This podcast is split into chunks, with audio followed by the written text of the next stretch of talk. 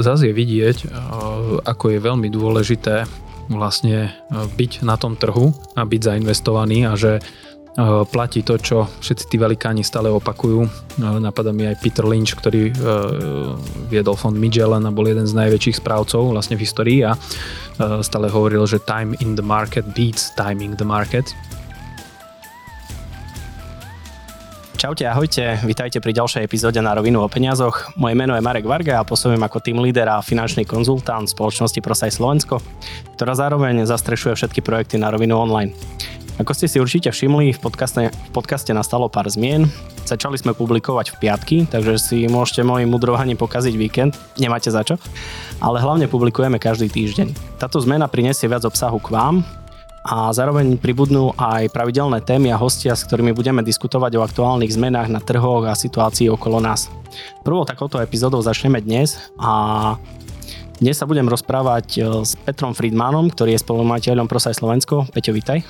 Ahoj Marek, ďakujeme za pozvanie. A s Antonom Ivanom, ktorý u nás pôsobí ako projektový a investičný riaditeľ. Tono, vitaj. Ahoj Marek, ďakujem za pozvanie. Spolu sa budeme snažiť rozobrať aktuálne zmeny na trhoch a aktuálne udalosti, čo sa udiali za posledný mesiac. Chalani, mm, čo významného sa udialo na finančných trhoch za posledné obdobie? Tak v zásade mali sme možnosť od uh, začiatku tohto roka sledovať relatívne uh, silný rast uh-huh. uh, indexov. Bolo to veľmi zaujímavé, že na americkom trhu tento rast bol relatívne úzky. To znamená, že svojej podstate gros toho výnosu, ktorý sme mohli vidieť e, či už na S&P 500 alebo na Nasdaqu, tak bolo ťahané e, siedmimi veľkými technologickými spoločnosťami. E, možno ich aj spomeniem, sú to firmy ako je Apple, Microsoft, Google, Amazon a potom samozrejme Nvidia, ktorá mm-hmm. mala asi najvýznamnejší rast a treba ešte spomenúť Metu a Teslu určite. Mm-hmm. Takže toto boli spoločnosti, ktoré významne, významne uh, ťahali tie indexy hore a uh, našiel som celkom zaujímavé čísla, že v zásade od začiatku roka do konca mája tohto roka uh, indexy spravili nejakých 8,9%, teda S&P 500. A ak by sme tam zahrnuli aj dividendy, tak dokonca 9,7%. Však mm-hmm. keď by sme vyňali týchto 7 veľkých spoločností, tak by sme boli iba 1,5% v pluse. Takže to bolo také niečo nie veľmi bežné, zvyčajné a, a, a zaujímavé za, za to posledné obdobie. Dobre, takže v podstate trhy zaznamenali raz, keď sa na to tak pozeráme hej, od začiatku roka keď si porovnáme napríklad e, Európu a Ameriku, lebo to bola teraz taká trošku výnimka, že Európa rásla viacej, čo to, zapôsobilo, čo to spôsobilo, respektíve ako to vyzeralo? Ak môžem teda? A ten rozdiel bol najmä v tom, že Európa minulý rok klesala výrazne menej ako Amerika. Uh-huh. Americký a, finančný sektor, alebo teda nielen finančný sektor, ale celkovo akciový, a, akciový sektor je zameraný viac na technologické spoločnosti, ktoré uh-huh. teda v minulom roku zažívali teda a väčšie poklesy.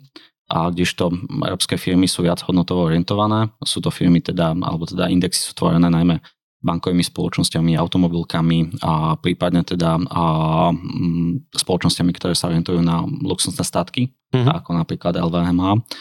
A práve tieto spoločnosti teda a, m, si zažili v posledných mesiacoch a, výraznejší nárast na svoje hodnoty No a je však pravda teda, že, že aj americké akcie už v poslednom období a, vo výraznej miere a, tie straty, ktoré, a, ktoré vlastne získali minulý rok, tak sa im podarilo teda a, vrátiť naspäť, aj keď mm-hmm. nie na tej úrovne, ktoré, ktoré teda ešte zažili začiatkom roka 2022. Dobre. V Európe nastala taká trošku panika, respektíve šok, keď to vydala svoju správu Bank of England, čo sa tam vlastne udialo?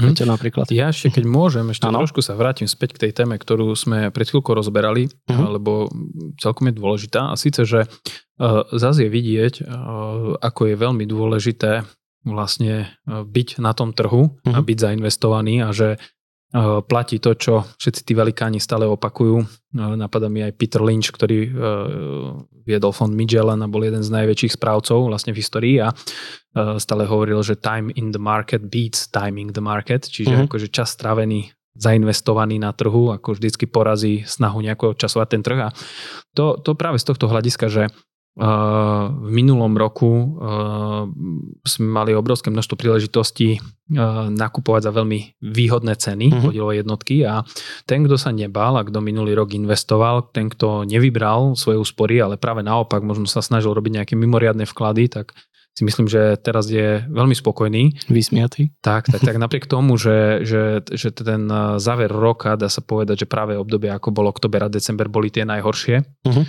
A, ale preto aj e, je, je to príslovie, ktoré, ktoré sa teda tak rozpráva medzi investormi, že, že nakupujte, keď na uliciach tečie krv uh-huh. prenesene. Takže e, to môže byť aj zmysel potom spolupráce práve s nejakým kvalitným finančníkom, ktorý uh-huh. dokáže klientovi povedať, že áno, že teraz je práve tá dobrá doba nebáť sa, teraz nie je tá doba, kedy treba peniaze vyberať, vyberať, ale teraz práve opačne je veľmi zaujímavé, ak sú voľné zdroje, tak urobiť nejaký ten mimoriadný vklad. No, no, v podstate my sa snažíme tých klientov, keď sú tie prepady, ukľudňovať. Áno, áno, áno, presne tak, presne tak. A to je, to je taktiež uh, tá naša práca. No a možno ešte dám jeden taký zaujímavý tip uh-huh. pre ľudí, ktorí nás uh, počúvajú a, a chceli by sa možno, že uh, na to pozrieť, tak existuje tzv. Fear and Greed Index. Je veľmi pekne zobrazený na, na stránke CNN, keď si dáte do, do Google Fear and Greed Index, tak vám to uh-huh. vlastne ukáže na základe asi nejakých 7-8 pa- parametrov, či teda aktuálne na tom trhu prevláda skôr chamtivosť uh-huh. a mhm. tým pádom uh, je tam nejaký významný rást, alebo či uh, skôr teda je strach.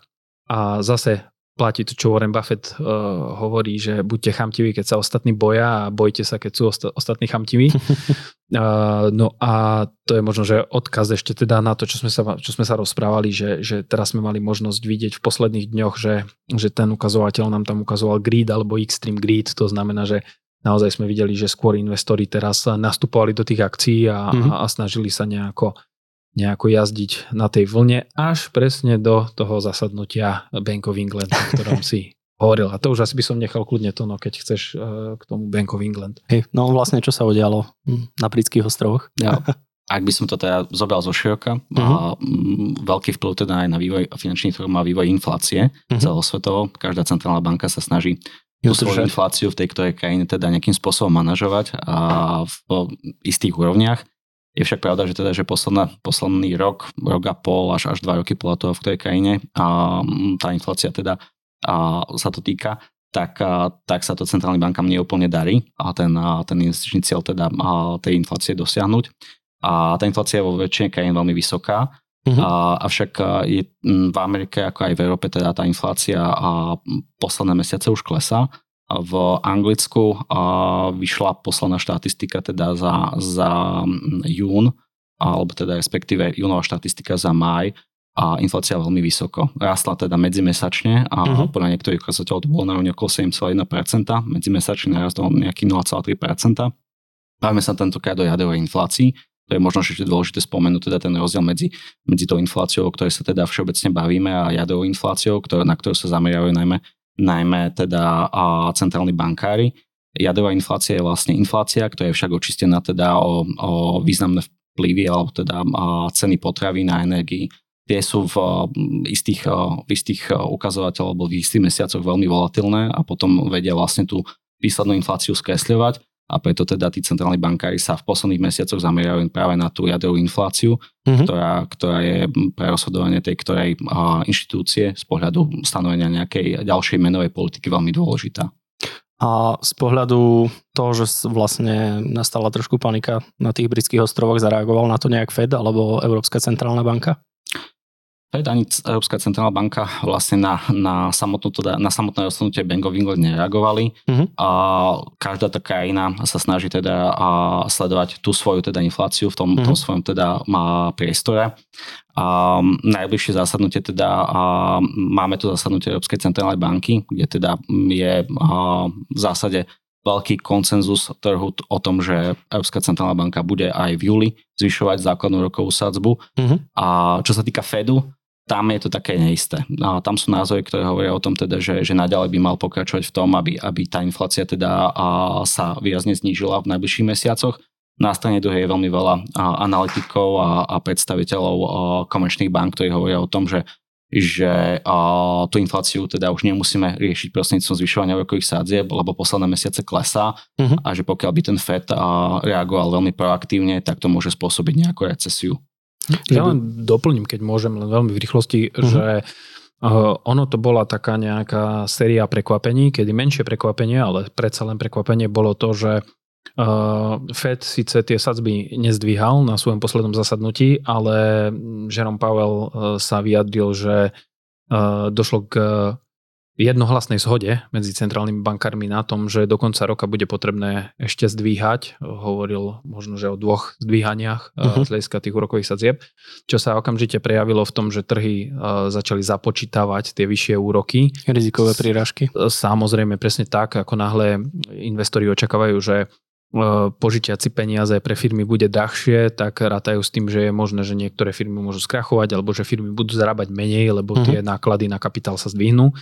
Čiže to sa prejavilo vlastne v tých Spojených štátoch amerických a potom na to došlo k tomu prekvapeniu, kedy Bank of England vlastne zverejnil jednak tie inflačné dáta, že tá jadrová inflácia vlastne medzimesačne vzrástla na miesto poklesu a uh-huh. potom teda došlo k razantnému zvýšeniu o 0,5%. A e, to bolo možno také uvedomenie pre investorov, že že áno, že tá jadrová inflácia môže byť lepkavá, že nemusí byť tak ľahké ju, ju, ju zvládnuť. A preto sme videli aj tie poklesy, lebo v zásade mm, to nebolo započítané v tých cenách tých akcií, že by, mm-hmm. že by náklad na kapitál ešte mal do konca roka takto stúpať. A a v zásade, čo sa týka ECBčky, e tak tam by som povedal, že, že Christian Lagarde ide nejakú svoju líniu, tam došlo teda k tomu zvýšeniu o štvrt percentuálneho bodu a, a v zásade je ohlasené minimálne ďalšie zamýšľané zvýšenie, kedy ja by som e, to ešte možno takto poňal, že teraz tí centrálni bankári budú sa snažiť e, robiť tie rozhodnutia na základe dát, ktoré postupne budú prichádzať Takže vo všetkých tých statementoch centrálnych bank sa to objavovalo, že teda budú čakať, ako budú tie inflačné čísla postupne nabiehať a v zásade je to aj, aj možno v zhode s tým, čo už predtým v Amerike sa často hovorilo, že higher for longer, hej, že, mm-hmm. že tie sadzby budú musieť byť vyššie a budú musieť sa tam držať trošku dlhšie, aby sa inflácia naozaj aby sa ju podarilo skrotiť, dostať naspäť k tým cieľom. Možno ešte aj toto bolo zaujímavé, že, že, že v kongrese teraz, keď bolo vypočúvanie, tak tam sa pýtali Žeroma Pavela na to, že ako vníma vplyv na, na trh práce. Ten trh práce je inak silný, veľmi silný aj v Európe, aj v Amerike, takže toto je to, čo, čo v zásade drží tú ekonomiku. No a um, on, on, on stále si to v zásade uh, obhajoval, že, že teda hlavná úloha je dostať tú infláciu pod kontrolu a že neuvažujú nad tým, aby menili ten, ten cieľ z 2% inflácie niekde vyššie. Hej, že no. napriek tomu, ako sa bude správať ten trh práce, že, že teda stále chcú držať tu, ten 2% cieľ. No, ono im aj pomáha to, že vlastne nie, nerastie veľmi nezamestnanosť, takže ich to netlačí do toho, že by museli znižovať cenu peňazí. Dobre, aktuálne posledné mesiace sa veľmi rozoberá umelá inteligencia. Vlastne mm, ako, ako, to, ako na to zareagovali trhy, respektíve mm, keď sa na to aj tak pozrieme, že kto je víťazom nástupu umelej inteligencie? Môžeš to, no. Ďakujem. Um, no, z tých uh, verejne publikovaných dát, ktoré, ktoré teda bežný, bežný investor alebo bežný človek teda mal k dispozícii, tak uh, by si mohol spraviť taký jednoduchý záver, že, že je to výrobca čipov NVIDIA uh-huh. a táto spoločnosť v priebehu posledných 6 mesiacov možno násobila svoju trhovú hodnotu investori opätovne začali teda vo veľkom veriť, že, že práve ona bude víťazom toho, toho, toho boja, teda o to, čo, kto bude vo finále úspešný. Rovnako to bola ďalší výrobca čipov AMD, ktorý uh-huh. teda rovnako ako Nvidia teda podaril sa aj zvýšiť svoju trhovú kapitalizáciu alebo celkom zjednodušene povedaná trhovú hodnotu spoločnosti. Nie síce tak výrazne ako v prípade Nvidia, ale taktiež to boli veľmi, veľmi výrazné teda nárasty.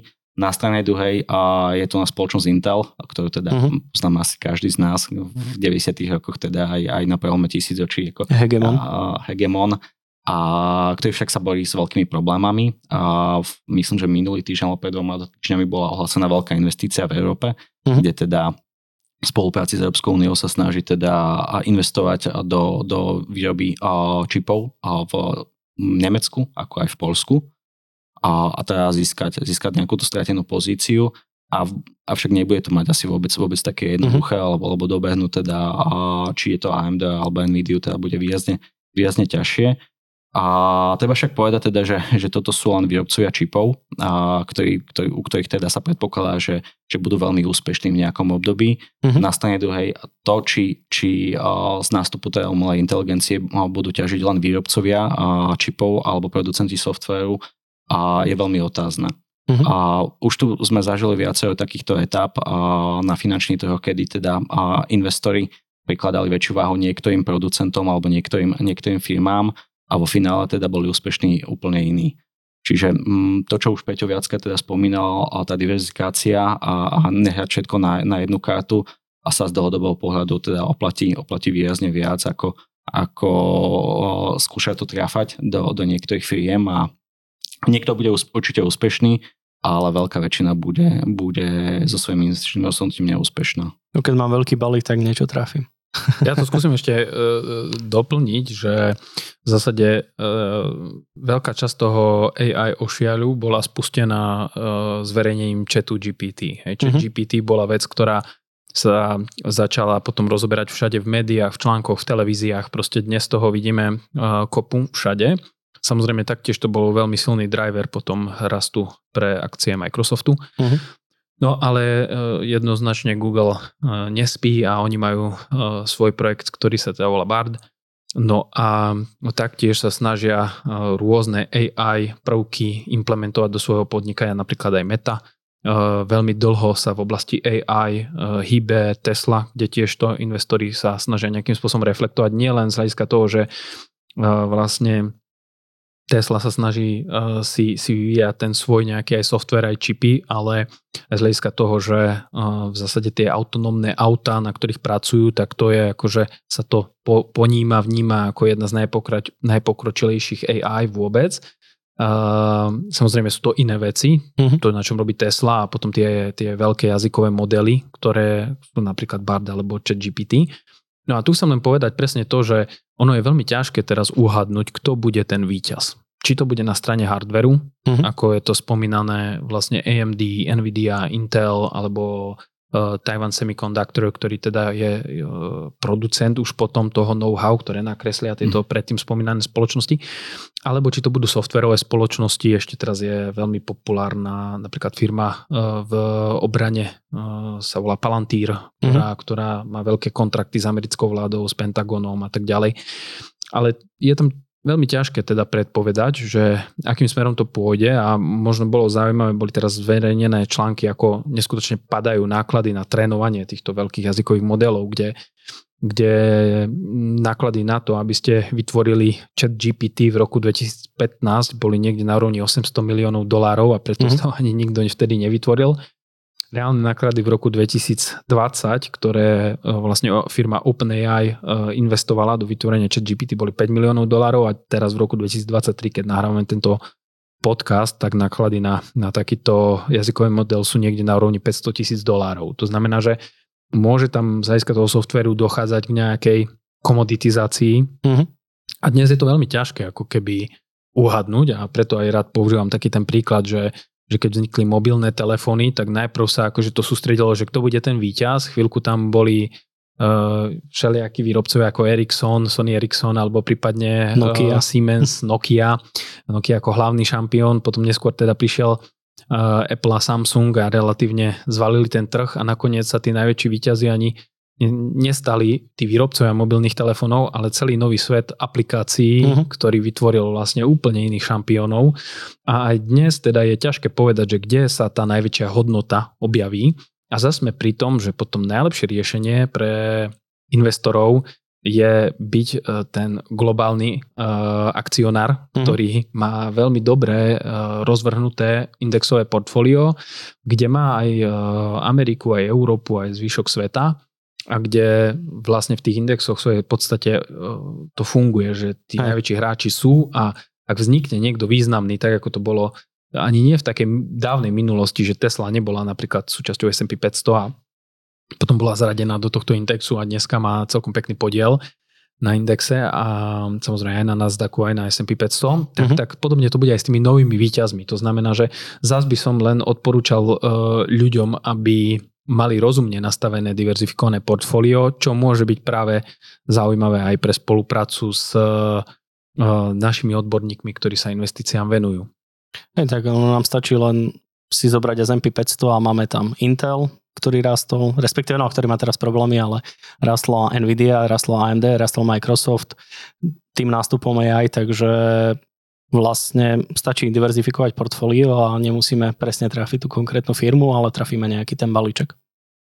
Dobre, bavili sme sa ohľadom úrokových sadzieb Fed a Európska centrálna banka, tak Európska centrálna banka nás zaujíma najviac ako sa vlastne aktuálne ešte vyvíja ten hypotekárny trh na Slovensku, lebo momentálne k prvému 7. sa bude meniť výška životného minima, ako to vplyvní vlastne hypotéky alebo možnosť čerpania a podobne.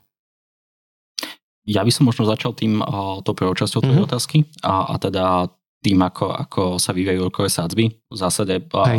vývoj rokových sádzeb vlastne vývoj hypotekárneho trhu a, a vývoj rokových sádzieb ovplyvňuje vývoj inflácie. Uh-huh. A čiže veľmi zjednodušene, ak to môžeme takto povedať, až inflácia bude klesať, tak Európska centrálna banka nebude mať takú veľkú potrebu navyšovať úrokové sádzby, skôr teda a, bude mať tendenciu postupne znižovať a, a, úrokové sádzby. Je však pravda, že, že to, čo od teraz už vieme, a uh-huh. o čom je teda nejaký trhový koncenzus, je to, že v najbližšom zasadnutí by Európska centrálna banka v júli a tohto roku mala navýšiť rokové sadzby o 0,25%. S tým však už teda a všetky banky rátajú a vlastne uh-huh. veľmi veľká časť teda investorov zarátala toto navýšenie do ceny peňazí. To, ako bude ďalej postupovať, bude závisieť práve od, od vývoja inflácie, prípadne teda jadrovej inflácie ak tá by v najbližších mesiacoch teda výraznejšie klesala, tak Európska centrálna banka nebude mať takú potrebu opätovne zvyšovať. Mm-hmm. Na strane druhej je veľmi málo a, nejakých a, predpokladov, ktoré by hovorili o tom, že, teda, že a, hneď dôjde k zníženiu rokových sadzieb a pre Európsku centrálnu banku bude veľmi dôležité ten ďalší vývoj v, na jeseň, prípadne teda v zimných mesiacoch tohto roka. Ak naozaj tam sa potvrdí ten dlhodobý trend, ktorý sa začal už, už možno od februára, marca tohto roka, keď tá inflácia vrcholila v, v eurozóne, že naďalej bude klesať, tak, tak Európska centrálna banka potom a môže, môže a v budúcom roku teda uvažovať nejako inak, ale ten mm, trhový koncenzus hovorí o tom teda, že, že minimálne to júlové zvýšenie bude a niektorí teda hovoria aj o tom, že, že aj v, na tom septembrovom zastupiteľstve teda uh-huh. zastup, a bude, bude ďalšie navýšenie o ďalších 0,25. To znamená, že keď na týždeň klesne inflácia, tak ECBčka nebude reagovať rovno, že znižujeme rýchlo. Tak, tak, nie, tak, tak, takto rýchlo to bohužiaľ nefunguje. Tu nám možno len ešte uh, trošku viac zo šírky. Um, ono, existuje precedens, prečo nie uh-huh. je mhm. dobre takto rýchlo ani tie, tie sadzby znižovať, lebo svojej podstate práve v 70. rokoch v Spojených štátoch amerických bola éra, kedy, kedy tá inflácia im veľmi vyletela a tam vtedy centrálna banka sa snažila stále, keď už sa zdalo, že tá inflácia klesá, tak rýchlo reagovať, rýchlo reagovať a znižovať tie sadzby a okamžite na zniženie sadzieb tá inflácia reagovala zase prudkým rastom. A vo finále to trvalo takto skoro 10 rokov a potom uh, slavný uh, centrálny banka Paul Walker bol, bol, bol človek, ktorý teda uh, tú infláciu už skrotil, ale skrotil mm. veľmi, veľmi drastickým spôsobom a tie, tie základné úrokové sadzby tam vyleteli až na 19% a v svojej podstate to si dnes asi ani nevieme predstaviť Aj. takéto sadzby, čo by to znamenalo potom na tých hypotékách a vôbec ako čo by to znamenalo z so schopnosťou splácať svoje záväzky, či už štáty alebo, alebo firmy a tak ďalej. Ani si nemyslím, že nám to hrozí, ale hovorím ten príklad len kvôli tomu, že tí centrálni bankári sú poučení touto skúsenosťou a určite sa budú snažiť akože potom postupne a rozumne znižovať tie sadzby tak, keď už bude vidieť, že jednak ako inflácia sa je ukotvená takzvané, to znamená, že nerastie a budú určite prihliadať aj na stav toho trhu práce. To znamená, že a, a, ako veľa je voľných pracovných miest, aký veľký je tlak na rast miest, čiže toto sú témy, ktoré budú musieť zvážovať. Takže e, aby som dal nejaký konkrétny výstup, myslíme si, že, že skôr teraz bude, e, budú tie úrokové sadzby sa nejaký čas držať tam, uh-huh. kde, kde, kde sú a budú čakať centrálni bankári na nejaké výsledky a e, potom bude dochádzať k nejakému postupnému pozvolnému znižovaniu. Uh, takže asi tak. Že chová sa to jak dieselová lokomotíva, keď sa rozbehne, tak už v pohode, ale keď sa snažia skrotiť tú infláciu, tak musia pomaly, lebo by ich to prevalcovalo. Tak, tak. Dobre, a ešte tá druhá otázka bola, vlastne budeme zvyšovať uh, životné minimum na Slovensku, respektíve nie my, ale vláda zvyšuje a parlament, uh, ako to ovplyvní vlastne, či už splátky, alebo možnosť maximálnej hypotéky a podobne. Mm, tak to je to, čo si spomínal smerom mm. k tomu DSTI. Mm-hmm. V zásade na jednej strane je to veľmi dobrý krok, zvyšovať životné minimum z tohoto dôvodu, že keď je vysoká inflácia, tak veľa z tých sociálnych dávok v štáte sa odvíja práve od životného minima a od toho sa to vyrátava, takže je to určite, by som povedal, taká cieľená pomoc potom mm-hmm. tým ľuďom, ktorí, ktorí sa majú ťažko. Na druhej strane uh, všetci asi poznáme ten jednoduchý DTI, Debt to Income ukazovateľ. Mm-hmm No a potom je rozšírený DSTI a ten v zásade sa odvíja jednak od nákladov na, na, na život, čiže tam práve vstupuje to životné minimum, potom nezaopatrené deti. Splátky, splátky tak, no, tak, požiček, tak. A, a e, v zásade e, ešte sa to odvíja od tých úrokov. Uh-huh. Takže e, v minulosti sa robili tie stres testy plus 2%, to už v zásade dnes ale sa takto neaplikuje.